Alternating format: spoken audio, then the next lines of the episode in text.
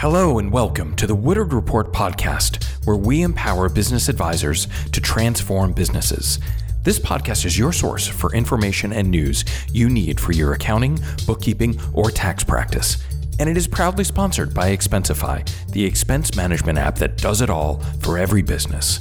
We are also proudly sponsored by Fyle, easy expense management via text messaging. For more information about both Expensify and Fyle, please visit woodard.com slash podcast. And now your hosts, Joe Woodard and Heather Satterley. Well, Heather, we're back again talking about things that help accountants with various things. And that makes it sound very generic, but it's actually always super exciting. It's great to have you here, Heather. Yeah, absolutely. Excited to be here with you, Joe. Yep, yep. And I know that you've got something that is on the top of your mind today, and that is process improvement strategies. Yes. Because we all have process. The only question is, how do we manage process? So um, I'm going to turn you loose, let you go, and I'm interested to see what you have to say, and then I'll have some comments, I'm sure. So, what's really interesting about what I'm going to be talking about is I'm actually going to be talking about what is the process for process improvement.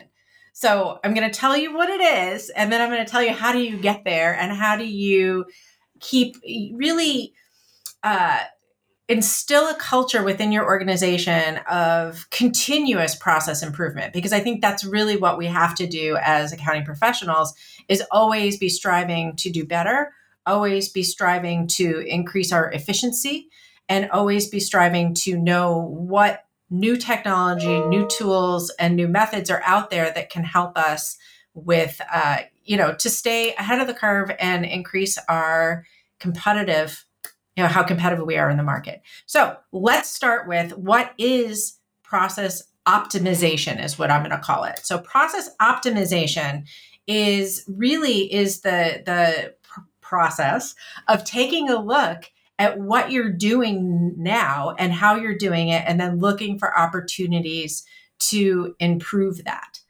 So, we this should be something that I firmly believe has to be ingrained in the DNA of every single accounting firm because let's face it, everything that we do in our practice is based on process. We're following IRS process when we're filing a tax return or going through the process of defending one of our clients' tax returns when we go under audit. All of that is process. When we're creating financial statements, when we're going through month end review, we are a process dependent profession. So it's really important that we're constantly thinking about how we can do better. So the first thing that you have to do in order to uh, to think about optimizing your processes within your firm is you need to understand where the pitfalls are. So the things that you need to be looking for uh, as far as inefficient processes is look at what's going on in your firm and look for places where bottlenecks exist.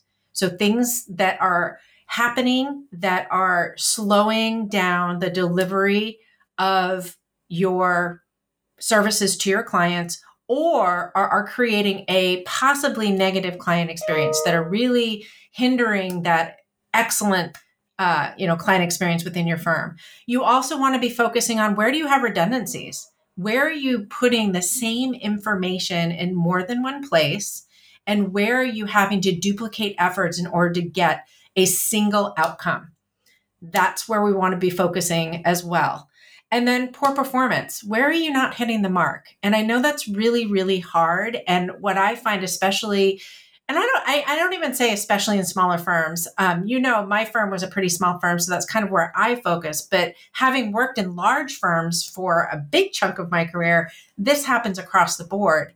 Is where you know the poor performance. Sometimes we tend to, you know, do this and put your hands over your eyes and your ears and say, "But I'm really good at this." And I think that one of the hardest things that you can do as a practitioner and as a team is to take those blinders off, open your ears, open your mind, and really confront the fact that you could have poor performance within your firm and then tackle how are you going to improve that. Um, so just focusing on the things you do great doesn't make up for the things that you may not do so well. So, focusing on that, um, you really do need to take a look at it. And there's a couple of ways that you can go once you identify that. And we've talked about that in other podcasts, um, Joe, about defining what our superpower is and really focusing on what it is that we're going to be doing in our practice and what we're not going to be doing. So I feel like looking at your process is a perfect time to shake out your VMP, your vision, mission, and purpose, and make sure that the things that you're doing within your firm are still aligning with why you're in business and why, you know, what is the change that you want to make and the, you know, the exceptional service you want to deliver to your clients. Okay. The other thing that uh, that we need to be looking at in our processes is do we have inadequate insight into pieces of information that our ben- our clients will benefit from and that make us a better partner and advisor to our clients. Okay, so what are the processes? Are they giving us the details and the information that we need to make a difference? And then the other thing we want to be looking at is are we taking advantage of opportunities for systems integration? So, are we doing things in different applications that we may not need to actually be doing? Can we make that data talk to each other? Can we make our systems you know come into a nice sync and eliminate some of the busy work that we or our team are doing? And then we also want to increase the transparency and the interdepartmental cohesiveness. And so looking at our processes is a great time for us to look at how are we communicating as an organization and how are we communicating with it, uh, with our clients and are we providing the level of transparency and that cohesiveness that we are, are looking to uh, to have within our company? So, the first thing that we need to do is to get to know our processes. And as Joe, as you always say, and, and a lot of people always say, we have to start with the end in mind. What is it that we're looking to solve for, and why are we actually performing that process? So one of the things that that I found in um, early on in my career was that as accounting professionals, we tend to slip back into that's the way we've always done it, right? Because we're reliant on, uh, you know, on tax laws and you know, uh, GAAP and the other kind of rules and regulations that that constrain us when we are doing things in processes within our firm, sometimes we forget that that may not be the only way to do it and may not be the best way to do it. So we want to make sure that at the end of the day, when we're looking at our process, that we're, we're, we're really understanding what it is that we're trying to solve for rather than just getting dependent on the motions of going through it, doing the busy work, as it were, right? We also want to identify pain points and preferences. So uh, where is that process difficult for people that are involved in it. So it could be members of your team that are struggling to, uh, you know, to complete tasks within a process. It could be clients are struggling to complete tasks within the pro- uh, process. And the thing that that always comes to top of my mind, and I know it does to every single person that's listening to this podcast, is getting information from our clients. Right? We keep reinventing ways that we can make it easier for our clients to get us information. And so that's one place where when we're looking at processes, we need to really drill down to that client experience and focus on that. And you know, Joe and I, you and I did a whole podcast on client experience and what that looks like. So definitely go and and listen to that to that episode. Um, and then preferences are really important as well. Is you know, Joe, you and I at Woodard, we were just talking about preferences and in, task management among our team. People's brains think differently, and it's important to check in with your team to make sure that the technology and the structure of how you're structuring your work and your processes works for the team and is in line with how your team, the team synergy, as it were, how they actually approach their day to day work. And then finally, you need to document your processes. And this is one that is super time consuming. And we also have a podcast episode where we really dig into the documenting your processes. So go listen to that because there's some great tips there as well. Um, but documenting the process so you know everything that's going into it is key to being able to optimize it because you may think that you know everything that's happening within a process, but unless you're the person that's doing all the things, there may be pieces that you don't fully understand. And until you look at it across your entire organization, you're not going to be able to really understand how to optimize that process and make it something that uh, is efficient and super effective. Um, so, one of the best ways that I do that when I am looking at the, uh, you know, documenting the processes is I use technology as much as possible. So, you know, in the old days when all of us were on the ground in a, in a physical brick and mortar location, the way that we documented processes, if it wasn't something that we were doing ourselves, was we'd sit at a desk with someone and we would look over their shoulder and we would write down the things that they're doing and we would make notes. Well, the cool thing is, is that we now have technology that can do this for us. So because most of us are remote, most people uh, have Zoom or some other video application, Teams, Loom. They have some way to capture, screen share the things that they're doing on the computer, their voice, and then how they're interacting with data. And so we can use these tools to help us capture the processes that we're doing. And the benefit of that is actually twofold. One is we don't have to have a person actually sitting there writing things down. The technology is actually doing it for us. And these technologies, I would say almost all of them now have a transcription feature, which will actually take what you say and turn it into text that then can be used uh, in SOPs or standard operating processes and things um, that you can then look at and evaluate. Um, so, turning on your camera, just starting Zoom, clicking record, and sharing your screen and talking your way through a process is a great way to capture what you're doing and why you're do why you are doing it. So, really, you know, drilling in on uh, giving yourself or giving Zoom or your whole company in this case the narrative of why you're doing what you're doing can help others to understand the the logic behind each step or task within a process. And I think that's really important because I remember early in my career uh, training somebody at a client that I was working on. And I was training them through the steps of the process. And the person stopped and asked me why I was doing something. I think I was doing accounts payable. And I don't even remember what it was that was part of that process. But she, I remember her looking at me going, why, why do you do that? And I remember stopping and I started to open my mouth to explain why I was doing it. And I didn't have an answer, Joe. I didn't have an answer. It was the way we had always done it, which is the kiss of death when you're talking about optimizing process, right? So that was a huge learning moment for me in my career was that that you constantly have to be asking why is this still relevant uh, the next thing the other uh, technology that i use is a tool like scribehow which is a tool that captures screenshots of what you're doing when you're working in applications. It works in the cloud, it works uh, on your desktop applications with the paid version. But what it does is it captures that and it allows you to edit steps and create a step by step visual. Uh, you know sop for what it is that you're actually accomplishing and what's great about that is that you now can actually see how somebody, the clicks and the different things that they were doing to see how they were completing a task. And you're able to look for where they may have done something inefficiently. And you can look for a better way to do it. So those are two great uh, technologies that uh, that I recommend. Okay, so talking about those details, when you're getting started to optimize across your your company uh, processes, the first thing that you need to do is take an inventory of them.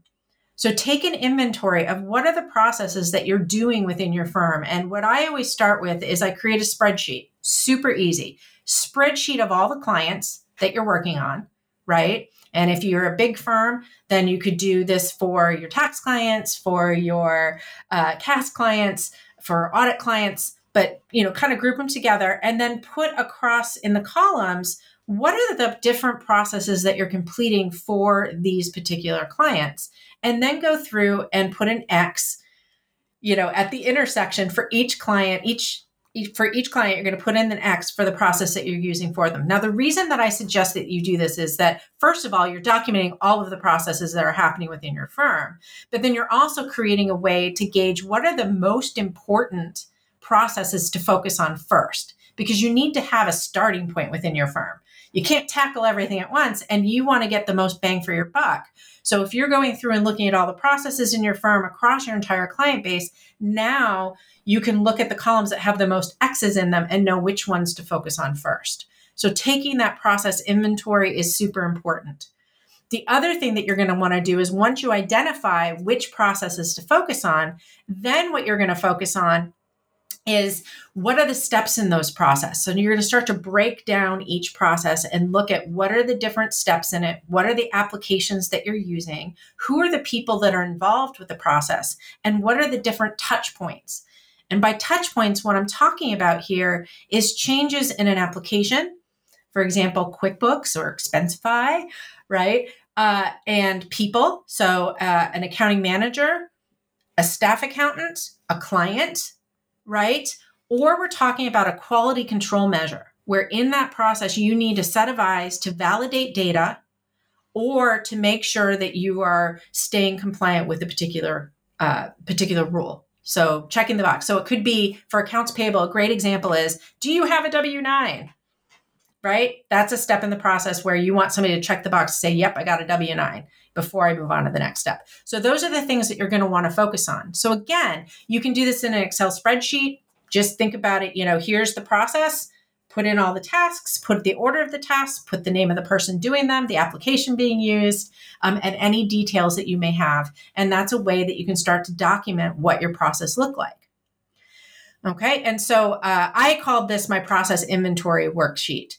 Um, some other things that you may want to be looking at is process inputs, what data is coming in in the process, what data is needed, and what are the process outputs. So accounts payable, process input could be I got to enter a bill.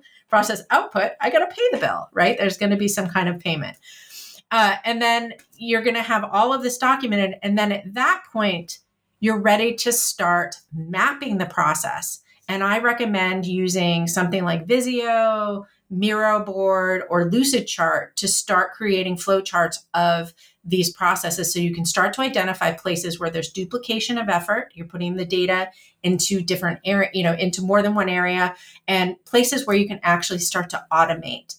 So for example if i'm talking about accounts payable process it's the easiest one to talk to if i'm doing it all manually then we know that i'm getting a bill in the mail right? I'm entering into quickbooks I'm sending it to somebody to get approved.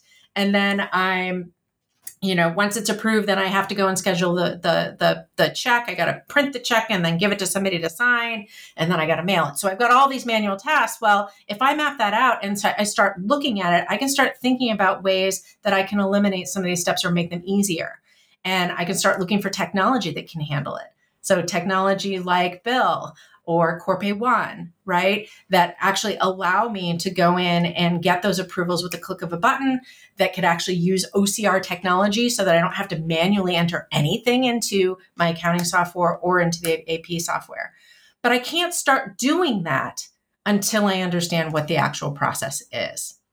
So, just to recap step one, inventory of your process. Step two, is mapping that process. What are the steps? Who are the people involved? What is the technology involved? And then step three is start looking at where can you improve? Where do you have duplication of effort? Where do you have inconsistency? Uh, and that's going to set you up for pro- optimizing those processes. And you're going to see that just tackling the first one, you're going to see a huge ROI. Plus, I'm biased, but I think it's a super fun thing to do. Yeah, for some people, it is super fun if you're processor driven. Um, you know, and as I'm listening to what you're saying here, I, I'm glad you kind of ended with ROI because I was thinking, you know, everybody talks about how expensive Bill is, for example, but and how expensive workflow solutions like Mango are. I mean, they they love to talk about this stuff, but they never think about the alternative cost of what you're paying in salaries and not just salaries, but the overall burden of a team member when it comes down to an element of ratio a ratio of effort, where are we spending money more? And uh, and then there's also the issue of scale within your practice. So even if you were to argue, well, at the rate I'm paying my bookkeeping producers for them to do this 15 minute process for this client three times a month is not as expensive as spinning up bill for this client for just three vendors even if you were to make that argument and it was just a dollar to dollar argument, don't forget that there is a scale issue um, and a transferability of responsibility issue. Plus, if I'm handling paper uh, checks, there's an internal control issue. And all of these factor into ROI, not just the hard dollar piece. So, uh, and I don't want to go too much onto this because it gets into a sort of a pricing and costing modeling thing. But the reason we under deploy process at the client level are we pick and choose who we do it for and under deploy the streamlining of process and who we do it for. And we tend to focus on the complex ones and we are more manual with the others. The reason we do that is because we have the wrong profitability framework. We're measuring profit and loss by client instead of measuring profit and loss by portfolio. And we're not making considerations for client experience, internal controls, and scalability. So I know I kind of broadened a little bit, but I wanted to kind of go broad to go back narrow on your topic because as people are listening to you talk, Heather, they might be thinking, this sounds like I need to write War and Peace. I don't have time to even read War and Peace, nonetheless, write War and Peace. So great information, but I'll never get around to it, or I'll get around to it the Friday after never. So I really like what you're saying about just start with the inventory. A lot of times, just starting a process is going to be the best way to overcome the FUD and, and I agree. The inventory process is it, it's it's fun in the, if you're a processor, but it, for everyone, it's it brings mental clarity because you're you're you are trying to store all this stuff in your brain and juggle it in in in your brain. Getting out of the paper liberates you. But you know, I, I, go ahead. Oh go no, I was just going to say too that you know you've got to go through this. You've got to go through the process of documenting your process, or you're never going to scale. And not only that, you're not going to be able to find anyone to help you to overcome inefficient processes until you actually take that step. That's correct. And you may get you may find that the return on investment that you project is so significant, you can actually bring in somebody whose role it is just to curate these in your business, uh, in your in your practice. And then the last thing I'm going to say here, because I know we're over on this topic, but it's such an important topic. If you're feeling a little daunted, Heather is not purporting that you have fully democratized, fully standardized processes all the way down to the video level for 100% of your clients all at one time, because that's back to writing War and Peace. Now, what I've found, Heather, um, is the, the strategy works similarly to the way we used to build essays in high school and college. You know, we would have level one outline and then once we got our ABC, we would start doing the sub out uh, components, what defends ABC. And then we had a third level of outline, what defends the thing that defends the, you know. So once we get these three levels of outline done, we can write the essay. But I, the barrier to writing the essay is if you're just staring at a blinking cursor thinking you're going to prolifically create profundity, it's never going to exist unless you happen to be a prolific author uh, or prolific thinker. It, it, the outline comes before the writing. So the way that translates into process, uh, and this will make it so easy for you guys to embrace the fun Heather's talking about. All you have to do, in the way I prescribe it for your clients, client by client, is determine what you're doing at what frequencies. And I mean, we're talking really high level.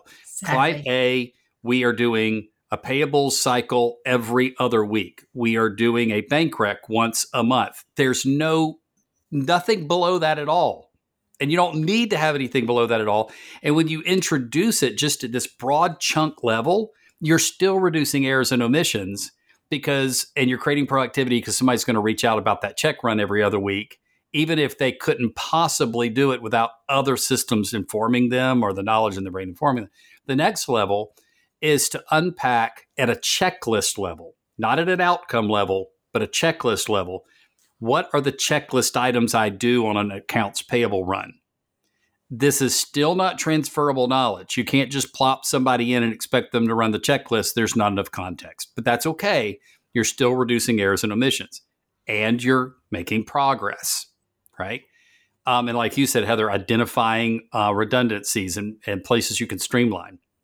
Then the third level is what you were talking about with Loom and Scribe, and you know where it's transferable knowledge. Right. Uh, and that means you've got to have how tos, screenshots, so that somebody else could take over that role with minimal training, follow the guides below the checklist, which sits below the outcomes. But even if it took you years to get to level three, the question is how long would it take for you just to put in the cyclical outcomes of each client cycle for tax and accounting? Not that long. No, I love that because that's exactly where we start with that process inventory, right? Right. And and and then they can see where to focus. And I was actually just sharing on a webinar that the technology today with Chat GPT, you throw that Zoom on, you talk your way through it, you take the transcription, you throw it in Chat GPT, you say summarize the process that I just completed. And it will give you all it the way down into the what, steps. And now you've got a starting point. You're going to have to tweak it, but it's going to do that heavy lifting. And what you were talking about to me, I, you know, the essay, the writer's block. Yeah, we've now just overcome the writer's block. So we overcome the writer's block through through a through a, a, process, a process exactly. to define your process, and there's a the book in where you start, where we end. All right, that exactly. was fantastic, Heather. That that was great.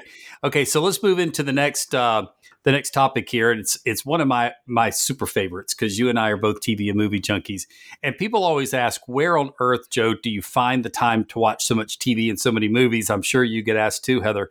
But you know, I find that like if I'm watching a movie, I might it might take me six or seven instances to get to get through the movie and even an episode, a single episode of a television show because I tend to uh, watch them whenever I'm taking off and landing, or I'm, uh, the otherwise I can't function on the plane.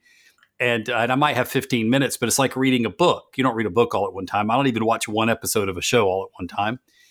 But one of the ones that I rewatched recently, um, it was kind of in the background to create some energy while I did other things, was Avengers Civil War.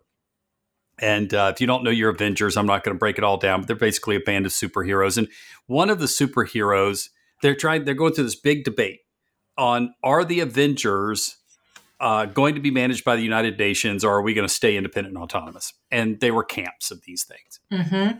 And that obviously the easiest path was just to say yes to the UN resolution, not fight the United Nations and all the companies they represent, um, and one of the characters, Scarlet Widow, she said, just because it's the path of least resistance doesn't mean it's the wrong path.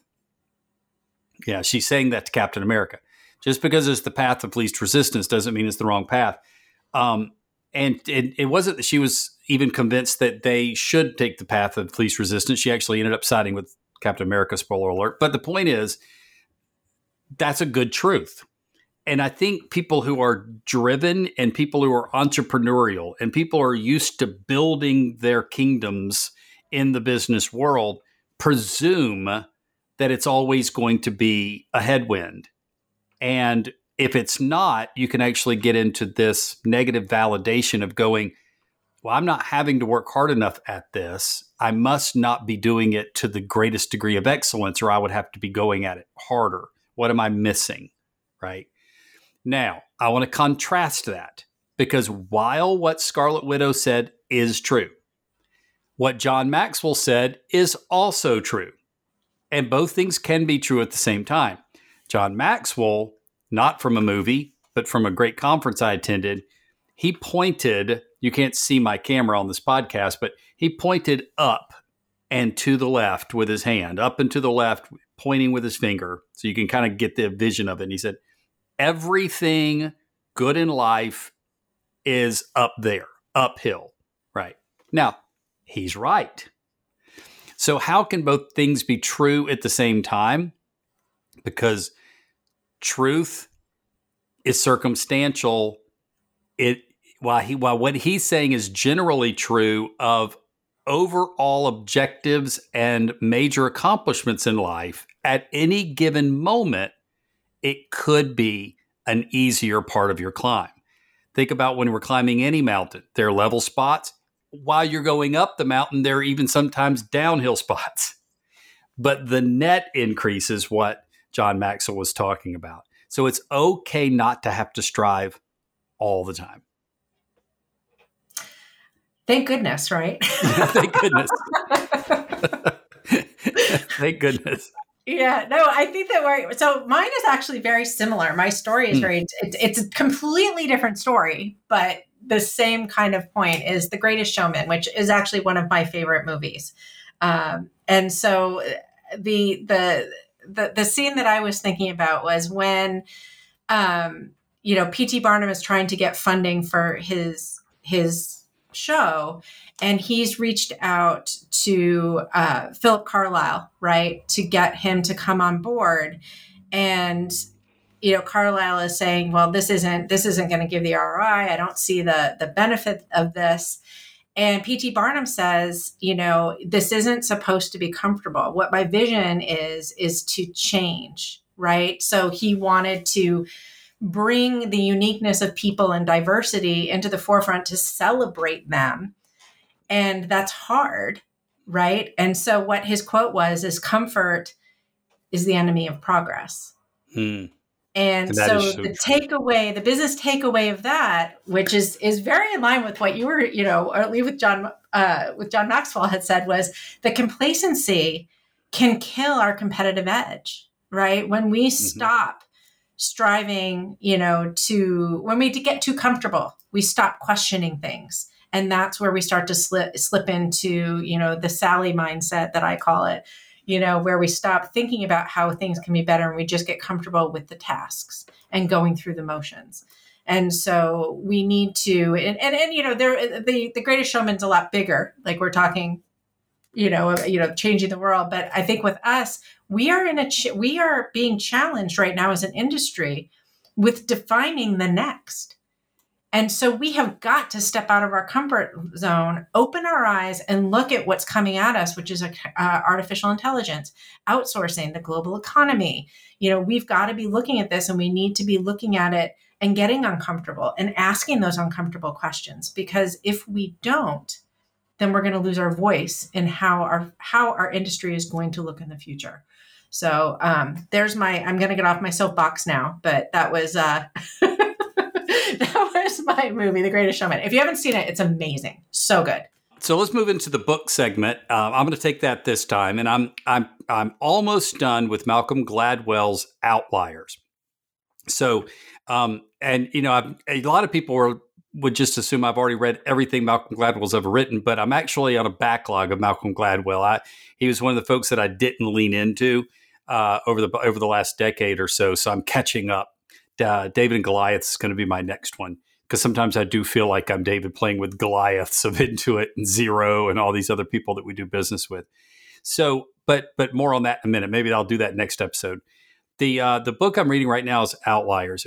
What I'm finding fascinating um, in the book because he's not talking about how to become one he's dissecting why people became them and that that was that that's a huge takeaway um, and in that maybe you can somehow reverse engineer becoming an outlier but a lot of these factors have absolutely nothing to do with the person who is the outlier uh, the, the person who is phenomenally successful beyond the statistical norm so the example he gave was hockey players out of Canada. And what he determined is in the most premier league of hockey in Canada, uh, a, a disproportionately higher number of players, over 70% of them, had birthdays in January and February.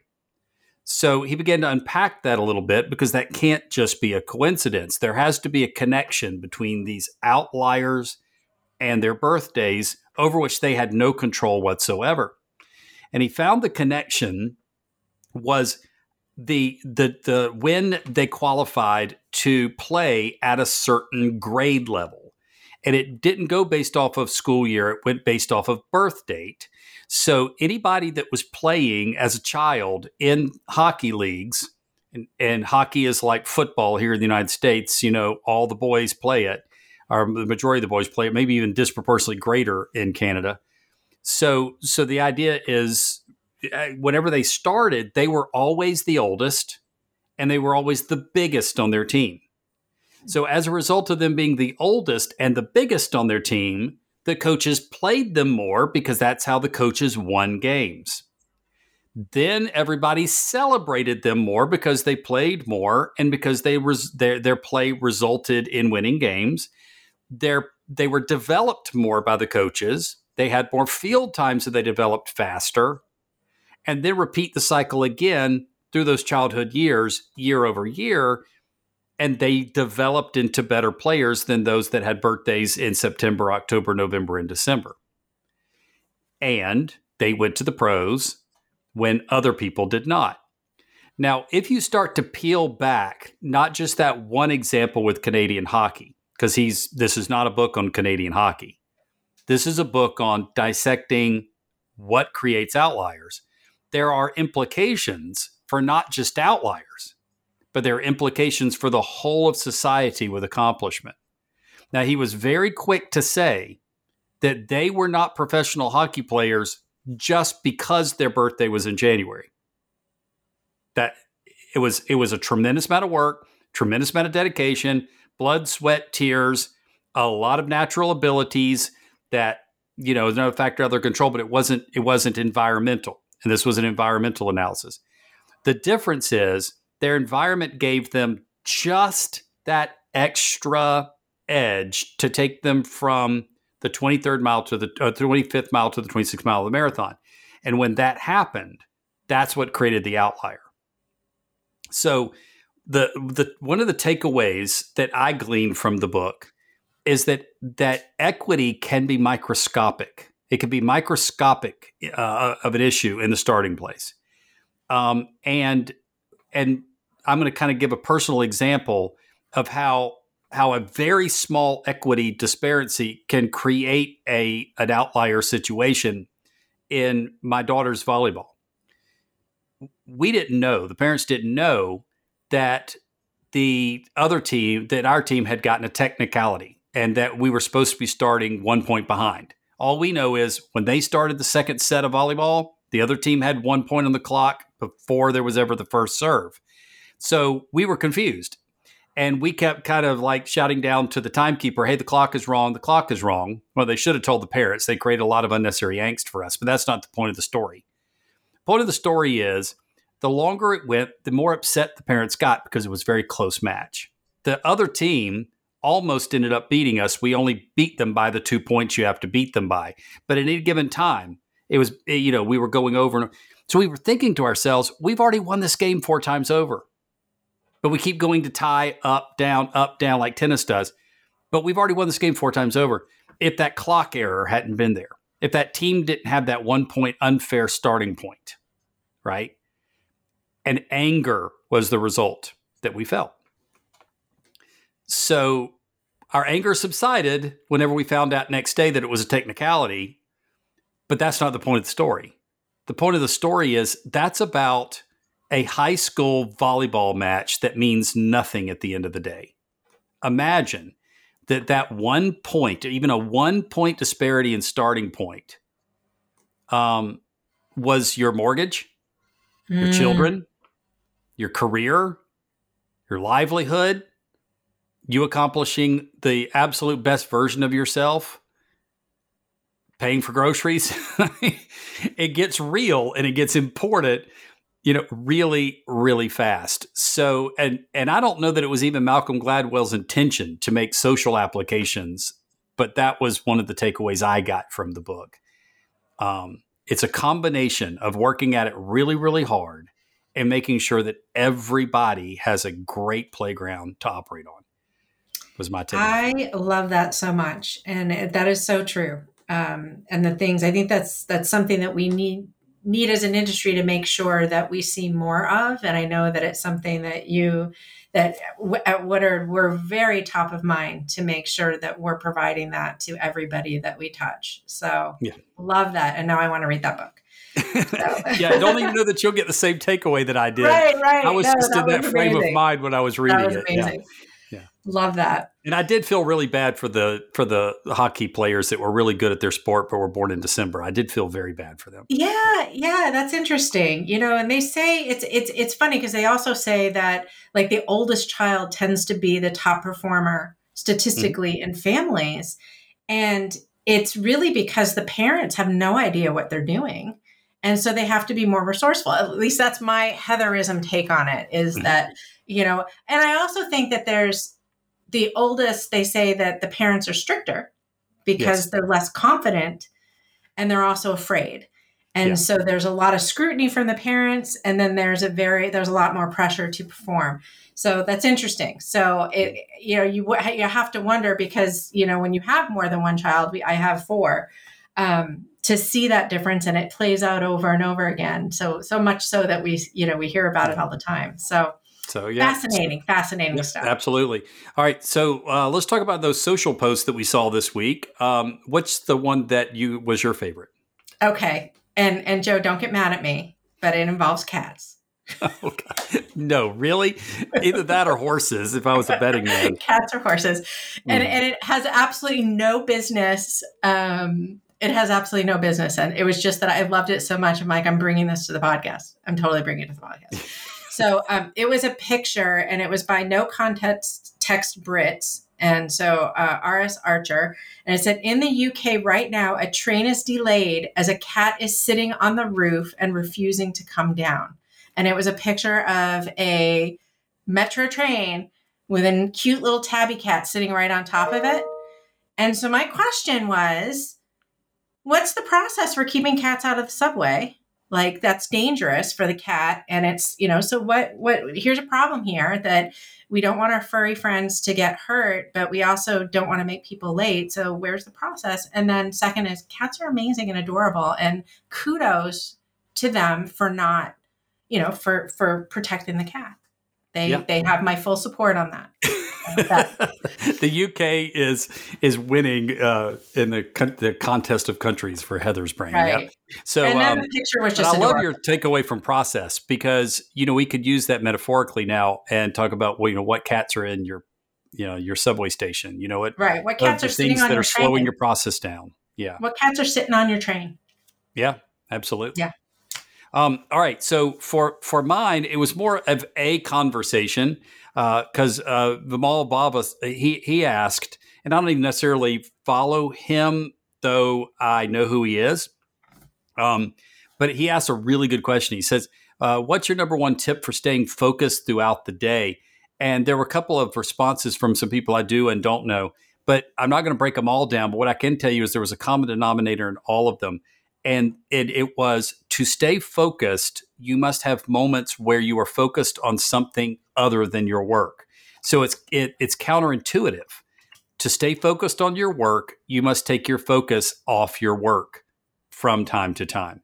So again, back to a TV that. movie buff thing, I'm watching Billions, and I noticed that this guy that runs a billion, multi-billion dollar hedge fund uh, makes himself uh, mentally check out, eyes closed. He sets a timer on his phone, and he goes through mental exercises to completely flush his brain in the middle of his day. And I noticed that he uh, and he coaches all of his team to do the same thing because it's the only way to stay focused on the task is to not focus for a minute Right. or multiple minutes on the task. That was mine. Or you could get an office cat. Because they will constantly distract you. They will And distract you. yes. They'll jump up on your keyboard and you'll have to pick them up and put them back down. So that's another way to get your mind out of it is to, to have an office cat. Well, and I think pets in general too, because my Yorkshire Terrier doesn't jump on my desk, though he can almost make it that high. They're jumpers. Uh, but he does make me have to get up from my desk because his bladder's only so big.